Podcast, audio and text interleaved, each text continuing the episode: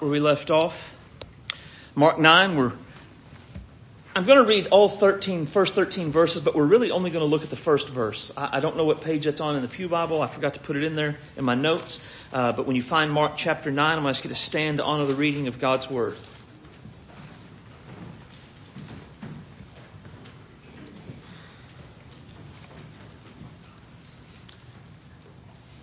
It says, And Jesus was saying to them, Truly I say to you, there are some who are standing here who will not taste death until they see the kingdom of God when it has come with power. And six days later, Jesus took with him Peter, James, and John and brought them up on a high mountain by themselves. And he was transfigured before them. And his garments became radiant and exceedingly white, as no launderer on earth has, could whiten them.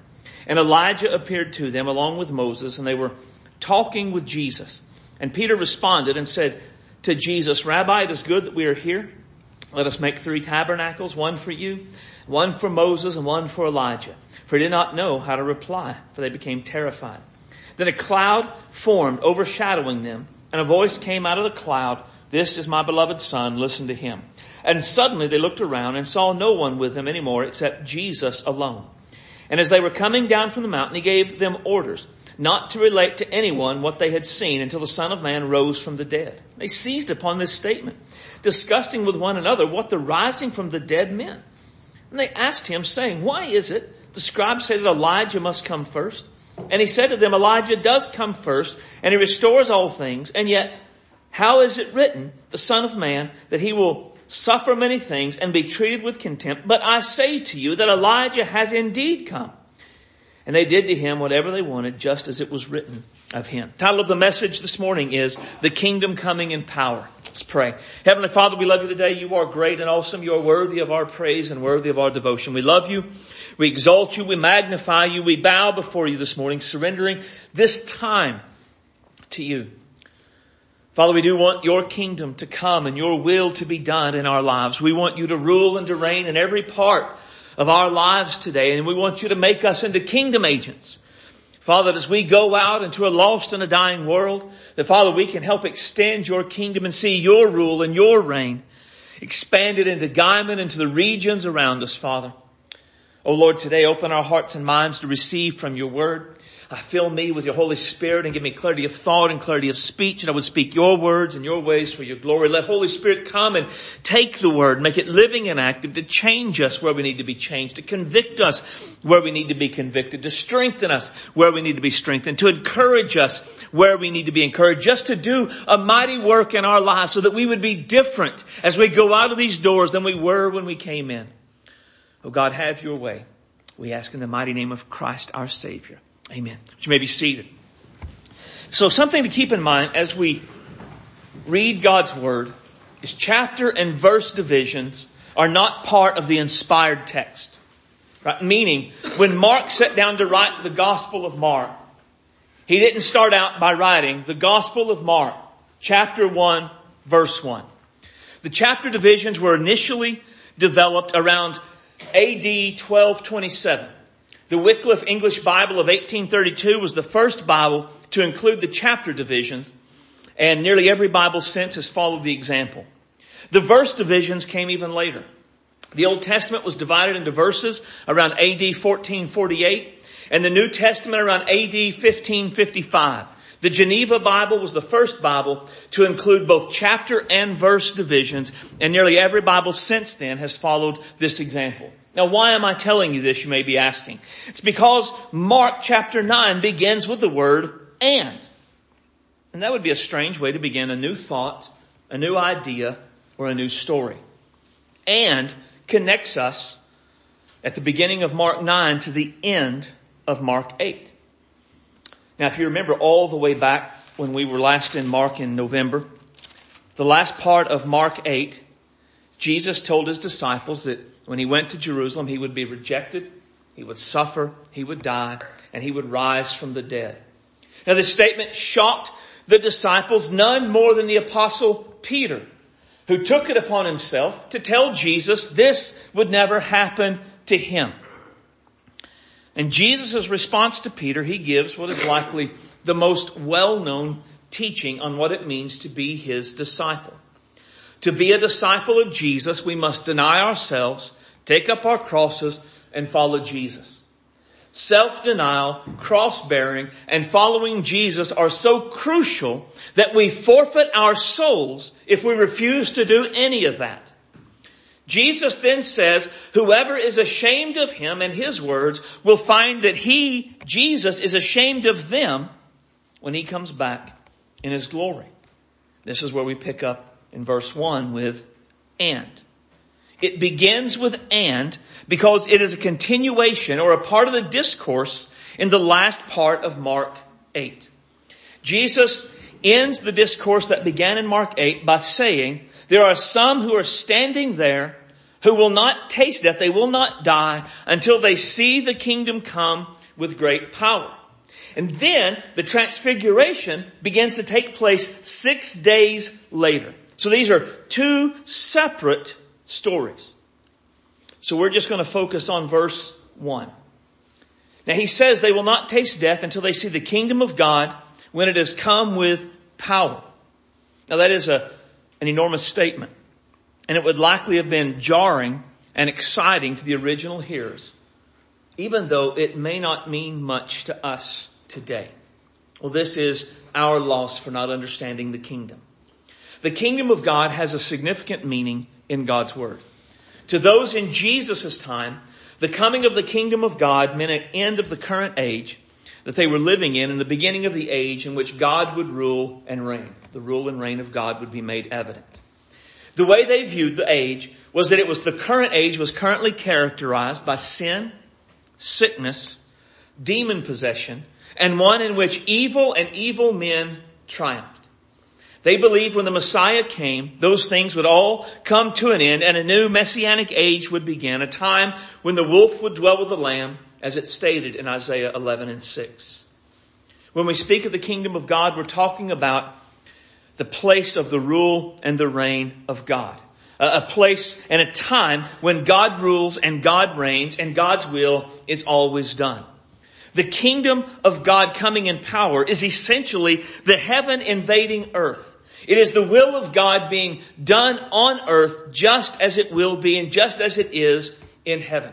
It is God making things on earth as they will be in heaven.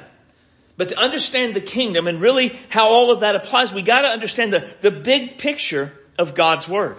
a lot of this is going to come as a reminder, just a kind of a reminder of all things we already know. We, we all are probably familiar that in the beginning, God created the heavens and the earth.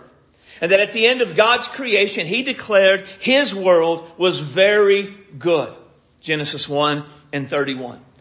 And in Genesis 1 and 31, everything in this very good world, everything was exactly the way God wanted it to be. Humans had a perfect communion with God. The relationship with each other was perfect, just as it should be. All of their needs were perfectly met. There were no lack. There was no hunger. There was no sickness. There was no strife. There was no death. There was no sin. There was no evil. They had a God-given purpose. They were to tend and keep the garden. There was no nothing in this very good world that wasn't very good. God was the king and his rule and his will was perfectly followed. While all human needs were met in the garden, there was still a need for obedience to God. God was still God. The perfect relationship with God wasn't one of equals. He was still God. Adam and Eve were still His creation. Adam was warned one tree in the midst of the garden was forbidden to him, the tree of the knowledge of good and evil. He was also told there'd be terrible consequences if he ate of this tree, violating the one rule that they would die. Things went well for a period of time until Satan came along and tempted Adam and Eve to do what God had told them they must not do, to eat from the tree in the middle of the knowledge of good and evil. They believed his lies. They ate fruit and their disobedience had horrific consequences for humanity and creation. Everything about creation became broken on the day that Adam and Eve ate from the tree. The relationship between God and humans was severed. People were now born spiritually dead, separated from God. Creation itself was cursed. Thorns and thistles would grow, and it would be difficult to grow things out of the ground. Humans died spiritually, and they were born spiritually dead, separated from God. Physical death entered the world. Humans were born in rebellion against God. Humanity now walked a path of rebellion against God marked out by Satan. Ephesians 2 2. The natural state of humanity is one of children of wrath. Ephesians 2 3. Humans are naturally blinded by Satan to their deep need for Jesus. 2 Corinthians 4 4. The entire world is under the sway of Satan. 1 John 5:19. Humanity struggles against evil spiritual forces. Ephesians 6:12. Satan roams the earth seeking someone to destroy. 1 Peter 5 8. In short, God's original purpose for the earth and humanity was short circuited. The earth and the people of the earth were no longer very good. This began a horrendous cycle of sin and pain and disease and injustice and corruption and poverty and suffering and ruin and loss and death, all of which continues today. Everything wrong and broken in our world is wrong and broken because of Adam and Eve's sin and rebellion against God. But God had a plan. And God gave a promise that one day a Messiah would come. And he would crush the head of the serpent while the serpent would strike his heel and he would set back aright everything that went wrong. And so the Old Testament begins to tell us about who the Messiah was and what the Messiah would do and what his kingdom that he would usher in would be like. And so Israel in particular and humanity as a whole waited for centuries for this long concealed Messiah to arrive. And then Jesus came on the scene and he began preaching that the kingdom of God was at hand. Now, he wasn't talking so much about a place as he was a time or as an experience. Right? So, he wasn't saying that there is this one region of the world and this is the kingdom of God where God's rule and reign will be seen. And the rest of the world wouldn't be. Instead, he was talking about that it would be in a particular moment in time or a particular experience of seeing it happen in us or in the world around us. It's a time when God's rule and God's reign is perfectly seen and God's will is perfectly done. Or you could say it's an experience of God's rule and God's will being perfectly accomplished. God's will being perfectly done means much more than people just doing what God says, although that's clearly a part of it. In the kingdom, when God's will is perfectly done, everything is different because God's perfect and original plan for humanity and creation is reestablished and it is done. The kingdom of God will be a time when the God's rule and God's reign, the kingdom comes. It will be a time when righteousness and justice prevails on the earth. Isaiah 11, 4 through 5. A time when people will live in peace. Isaiah 11, 2, or Isaiah 2, 2 through 4. It'll be a time where the fullness of the Spirit is experienced by the people of God. Joel 2, 28 through 30. A time when the new covenant will be realized. Jeremiah 31 and Jeremiah 32. A time when the waste places of the earth are restored and made lush. Isaiah 35. Verses 1 and 2 and verse 7. A time when there is no sickness or death. Isaiah 35, 5 and 6 a time when sin will be done away with. Zechariah 13:1, Isaiah 53:5. The kingdom is a time when God's original plans for creation and humanity will be restored. So Jesus came preaching the coming of the kingdom. But he also demonstrated what the kingdom would be like as he himself lived in the fullness of the Spirit. Matthew 3, 16 through 4, 1, Luke 4, 1 and 2, and 14 through 21. Jesus demonstrated what the kingdom would be like as he imparted the Holy Spirit to others. John 20 verses 22. As he healed the sick many places, cast out demons, forgave sin, fed the hungry. Jesus' life and teaching and his ministry gave us a taste of what it would be like when the kingdom fully comes. Yet Jesus' teaching about the kingdom seemed to contradict itself at times. Sometimes he would say the kingdom of God is at hand. Mark 1 and 15. And at other times, Jesus' teaching made it clear the kingdom of God had not yet come, such as in Matthew 25. This is what scholars call the already or not yet, already not yet aspect of the kingdom. Already the king has come, but the king has not yet fully set up his kingdom. Jesus with his death, or his coming, his death and his resurrection, he brought about the entrance of the kingdom. The kingdom of God coming into the world, it began with Jesus, but it has not fully been consummated. It has not fully arrived. Right now we live in a time of tension between the two.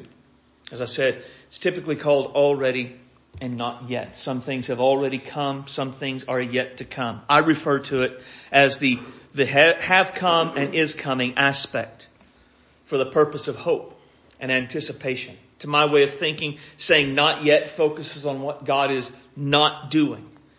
But if we say it is coming, we're focused on what God is going to do. Reinforces hope and keeps our focus on God, His power, His goodness, and his kingdom. So for example, has come already is imputed righteousness, 2 Corinthians 5 and 21. When we come to Jesus, we are given his righteousness for our unrighteousness. What has already come is we have victory over sin. Romans 8:12 says we have no obligation to do what our sinful nature desires.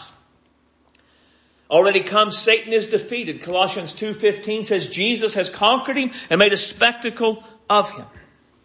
Death has been defeated. Hebrews 2:14 and 15. Healing is available. James 5:14 and 15 we're told to pray for the sick that they might be healed. But there's also the, the is coming, what has not yet happened. While we have imputed righteousness, we are not yet perfect, but we will be, according to Philippians 3.12 and Philippians 1.6. While we don't have to be slaves to our sin, we still struggle with our sin, but one day we won't. According to Galatians 5:17 and 1 John 3:2. While Satan has been defeated, he's still an enemy. But one day he will be destroyed in the lake of fire. Ephesians 6:10 through 12 details his work and Revelation 20 and 10 talks about him being tossed in the lake of fire. While death has been defeated, we still die physically but one day we will be resurrected to die no more. Hebrews 9:27 says it is appointed for man once to die and then judgment. And John 11:25 and 26 Jesus is the resurrection and the life and those who live and believe in him will not perish but have everlasting life. While healing is available, we still get sick. But there is coming a day of total healing. James 5, 14 and 15 talks about praying for the sick. Revelation 21, 4 says there's a day when there is no sickness, there is no disease, there is no parting. All of this and more is what is meant by the kingdom of God. So when Jesus talked about people not dying until they see the kingdom coming with power, he's talking about people who would see God's kingdom come and God's will be done as the lost were saved, as prodigals were restored as the sick were healed, as captives were set free, as broken hearts were bound up, as ruptured relationships were restored, and much, much more. Jesus did all of these things in his ministry, and the disciples saw it. They witnessed firsthand the kingdom breaking in to earth and people being set free. But the disciples did more than just see it they were eventually allowed to take part in it. After Jesus died and rose again, the Holy Spirit was poured out upon them at Pentecost, and they began to do the same things Jesus did. They began to see the kingdom come with power, and God's will be done as the lost were saved, The prodigals were restored. The sick were healed. The captives were set free. Broken hearts were bound up. Ruptured relationships were reconciled and much, much more. But here's where it gets to us. The kingdom coming in power did not end when the last apostle passed from the scene. The kingdom coming didn't end because the kingdom has not yet fully come. The kingdom is still coming in power, and you and I, as disciples of Jesus, are meant to be a part of the kingdom coming in power. The kingdom is still coming, and we as disciples of Jesus are meant to be a part of seeing the kingdom come in power as Jesus works in us and through us and for us to save the lost, to restore the prodigal, to heal the sick, to set captives free, to bind up broken hearts, to restore ruptured relationships, and much, much more.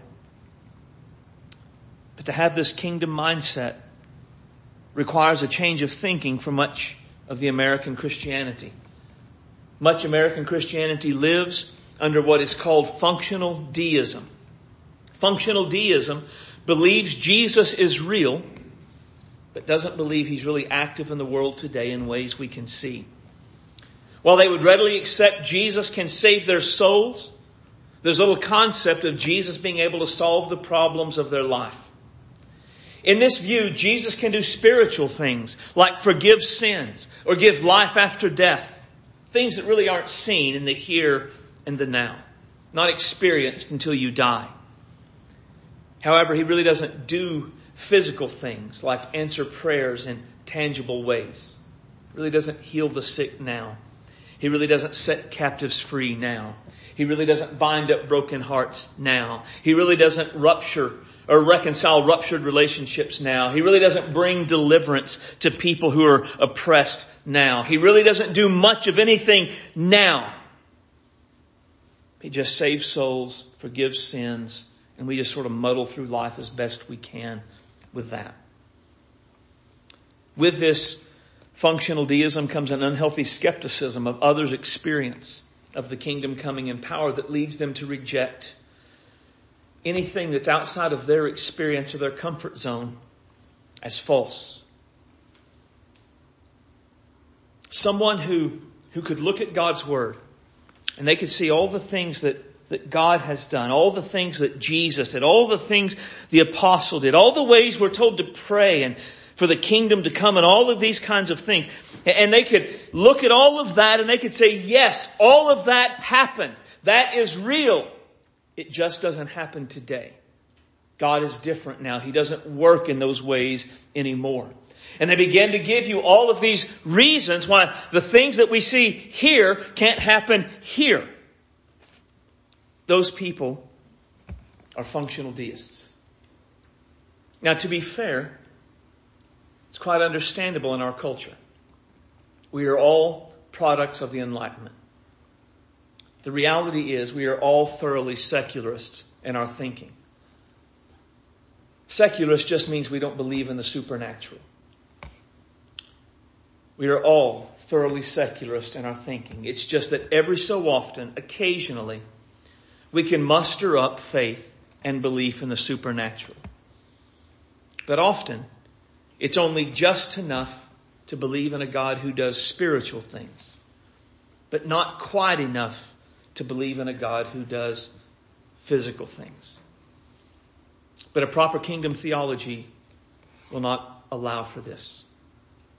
A proper kingdom theology understands Jesus meant what he said when he taught us to pray for the kingdom to come and God's will to be done on earth as it is in heaven.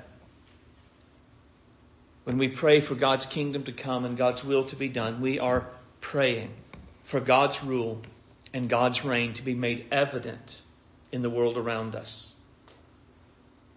We are praying for God's rule and God's reign to break into a particular situation for which we're praying. We are praying for God to physically, noticeably, legitimately intervene in the world and do something to make a difference. Something that only God can do. Now, we get messed up sometimes when we pray though for your will be done. I know I've often prayed about a situation and ended my prayer with something like, but let your will be done. And what I've meant when I've prayed this is, I don't know what God's will is in this particular situation. Or, whatever happens, must be God's will. Anybody else ever prayed that way? But what if I told you that in many, maybe even in most situations, we can know what God's will is? And what if I told you that not everything that happens is God's will? God has given humans a free will, enabling them to act in ways contrary to His desire, His will. And yet, in some ways that are hard to fully comprehend, God remains Solomon, sovereign, and He ultimately accomplishes His will despite human resistance and rebellion. And in many ways, I think this is one of the ways we see the greatness of God. How great is our God that He can allow humans to be free moral agents, to act in ways contrary to His will, and yet still accomplish what He wants to accomplish in the grand scheme of things. I think the church of Jesus Christ as a whole has become too accepting of things that are not God's will. Because the reality is some things are clearly not God's will. And despite this, we tend to accept them as God's will. We accept them as that's just how it is. Or we accept them as there's not really anything that can be done about it. That mindset is not a kingdom coming in power mindset. It is not a your kingdom come and your will be done kind of thought process. This is not what it is to live with expectation of the kingdom coming in power. When we live with anticipation of the kingdom coming in power, when we're praying for the kingdom to come and God's will to be done, we are praying for God to legitimately move and act on a situation and to do something right here and right now to show His rule and His reign in that situation. But how do we know God's will so that we can pray with that kind of confidence? How do we, how do we know God's will so that we can anticipate the kingdom coming in power and we'll recognize it when we see it? Well, we really, it boils down to knowing what God has said in His Word. God's Word perfectly reveals God's will. And so we can take what is in God's Word and we can compare it to a situation and we can say, yes, that is God's will or no, it's not God's will. And it's not arrogance and it's not speculation and, and it's not just making things up. It is a fact. It is not God's will. But let me show you two things. We only have time for two things. I could show you a hundred things, but two things in particular that are never God's will. Right? People enslaved to sin. All, all around us. People are slaves to sin.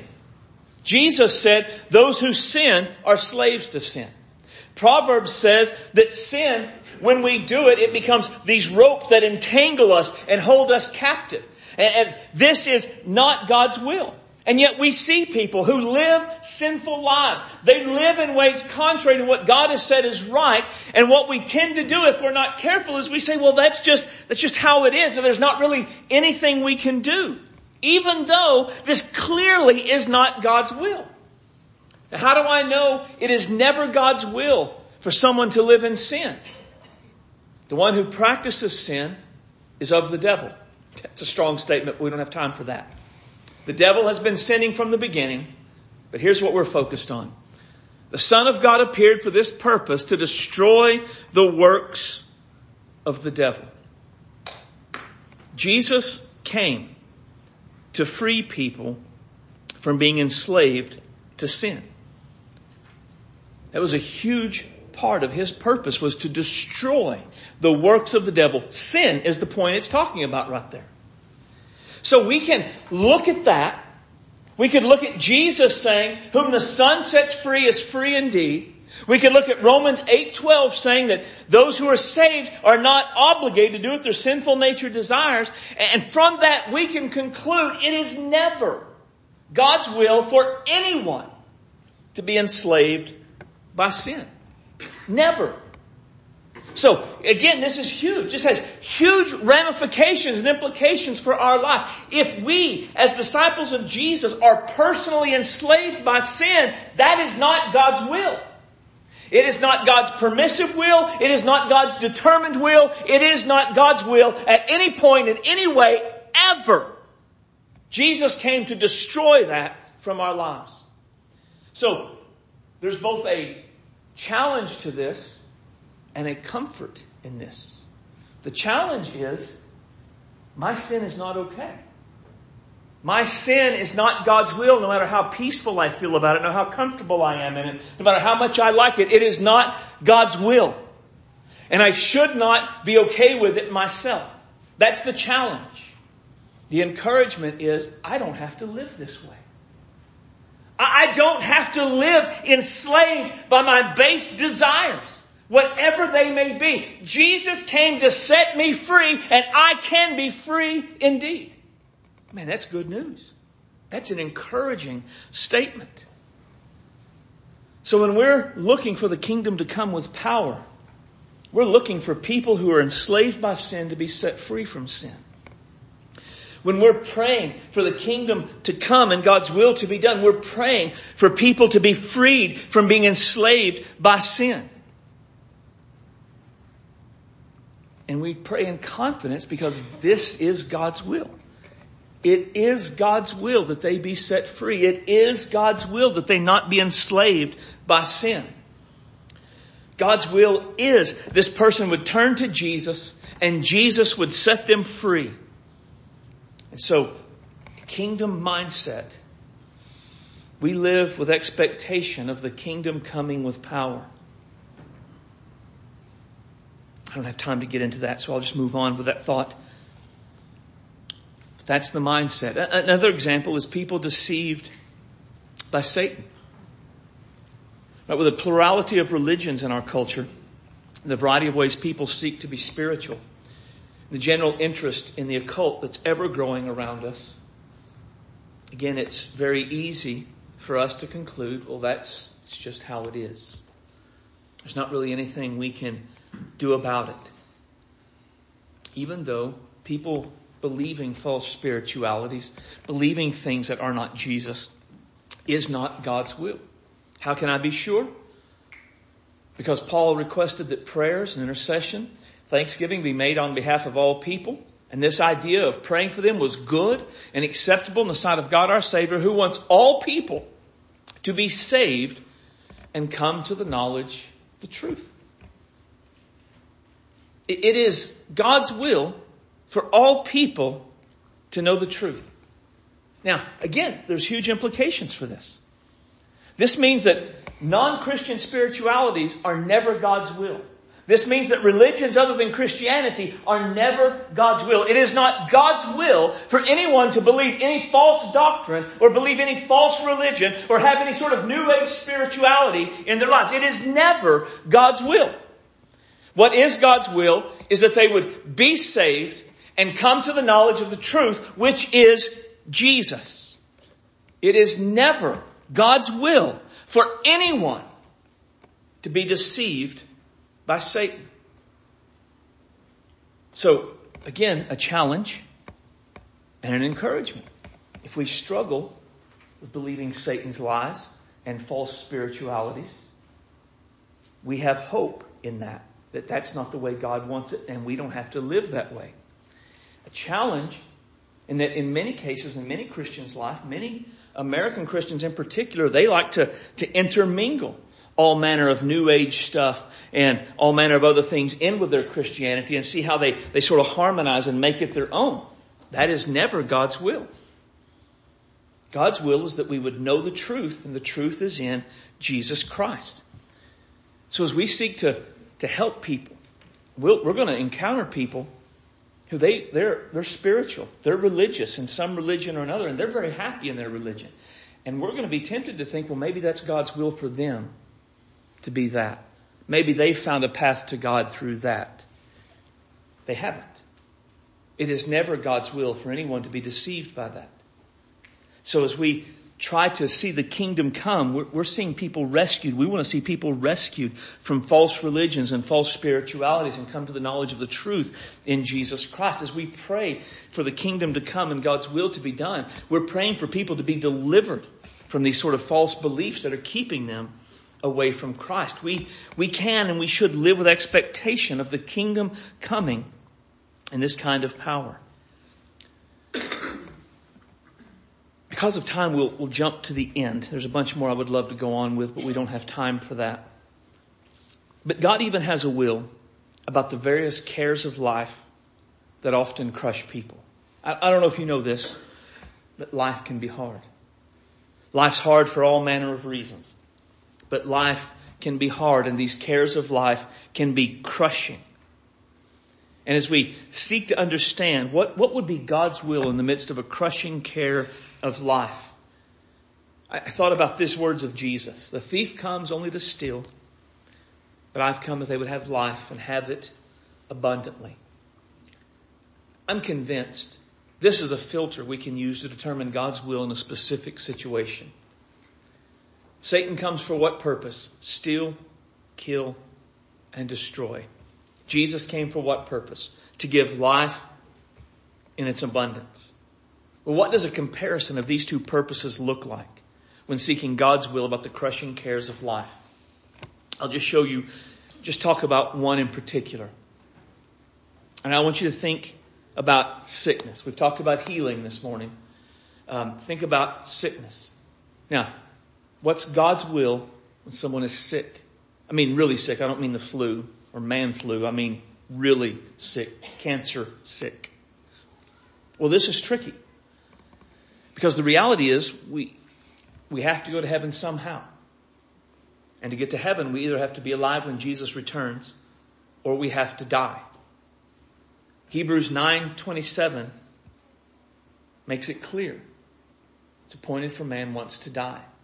That means at some point it is going to be God's will for each and every one of us to die. That will be God's will being done on earth as it is in heaven. And there is just no way to know how this is going to happen. And so no matter how much kale we eat or how much we exercise or what we do, there is no way to fend off death forever. It will come for all of us. But at the same time, James does teach us to pray for the sick to be healed. Jesus certainly healed the sick, and that's a part of what it means for the kingdom to come when sickness is done away with. So, certainly we pray for the sick to be healed. And I believe we should pray with expectation, believing God can heal. However, we do this with the reality that healing may not be God's will. But even with this, with healing not being God's will and it being their appointed time, we can be sure being crushed by the cares of life, even the cares of sickness and death, is not God's will. How do we know this? Well, Matthew 11, 28 through 30 assures us we can find rest for our souls. Philippians 4, 6 and 7 assures us there is peace to guard our hearts. Rest and peace are always available through Jesus, regardless of what cares of life we're facing or how much pressure it exerts upon us. Let, let me give you an example.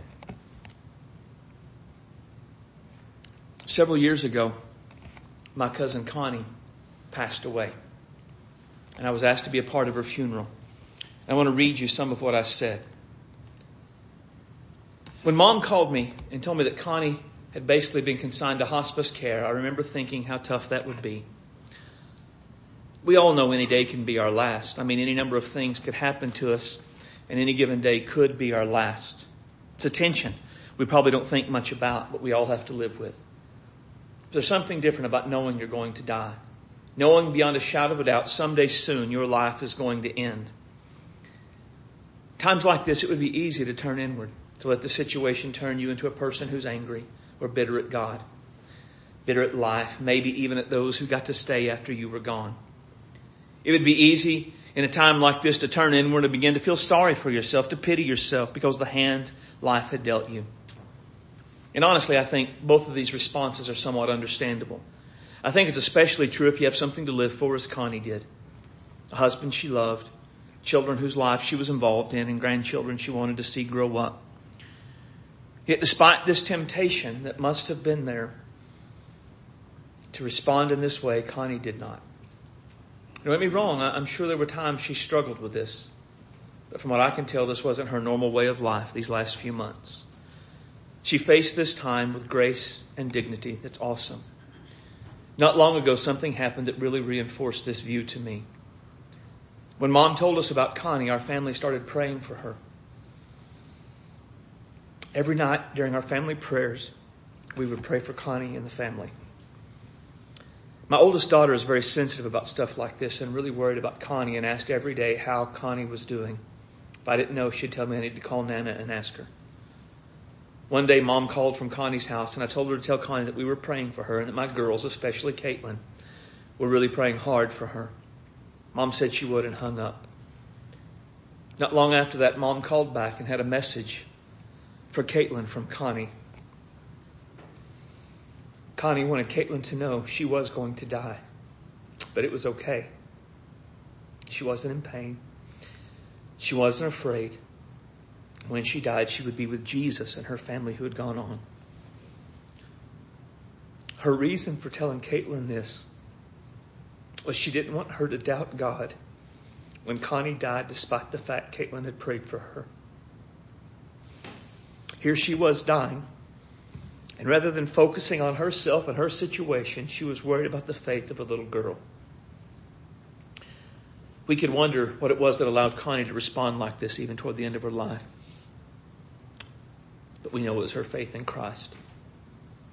Mom told me not long ago there were several people over at Connie's house, and Connie wanted them all to gather and pray with her.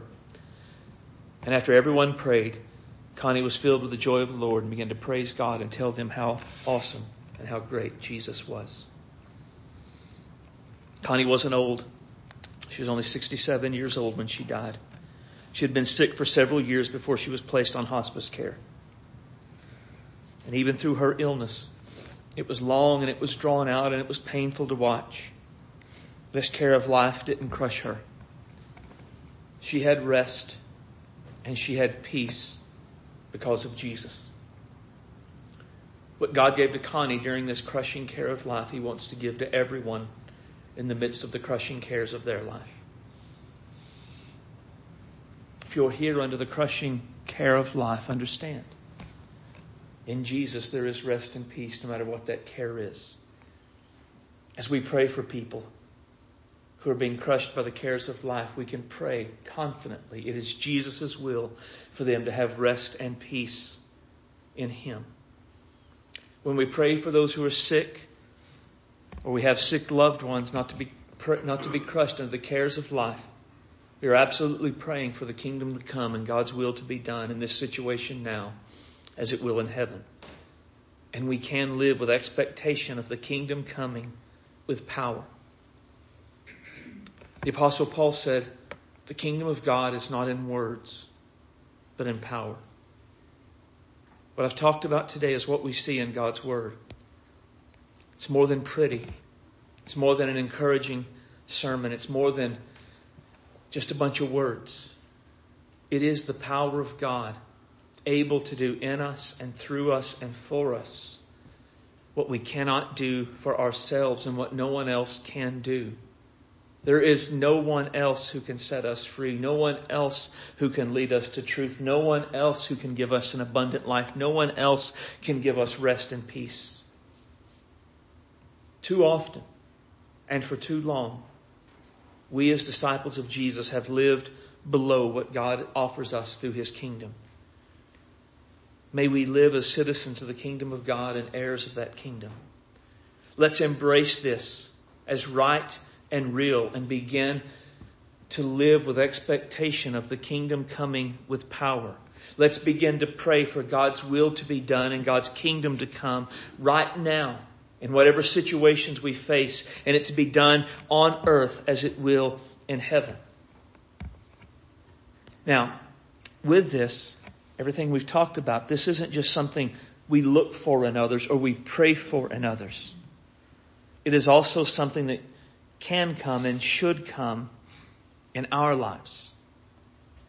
So with this in mind, I, I want to close with some questions. Are you free from sin? Are you enslaved by sin? Listen, habitual sin is slavery to sin. That's what God's Word says. If you are habitually involved in a particular sin, you are a slave to that sin. Jesus came to set you free. Do you know the truth? Or have you embraced some lies? The truth is Jesus and that salvation is found in Him alone. Everything else is lies. It's pretty easy on that one. If you've mixed your Christianity with some New Age spiritualism, you've embraced lies. If you've embraced salvation through faith alone in Christ alone, with do good and be good and go to heaven, you've embraced lies. The truth is there is salvation in no one but Jesus Christ. He is the way, the truth, and the life, and everything rises and falls on Him. You can be set free from those lies and live in the truth of Christ. Is your life marked more by theft, death, and destruction, or abundant life from Jesus? Theft, death, and destruction, that's the work of the devil. Abundant life is the work of Christ. Do you have rest and peace? Or do you live in a constant state of inner turmoil? Rest and peace is God's will for His children. And it is available to you regardless of whatever crushing care of life is upon you.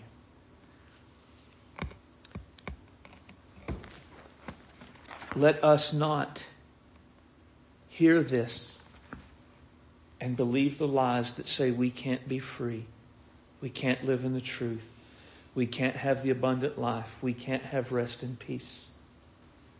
Jesus, I promise you, is greater than what enslaves you, what lies you've embraced, and what crushing care of life is upon you. Believe Him believe it's right, believe it's real, pray for it to come in your life, and expect the kingdom to come with power. Let's stand.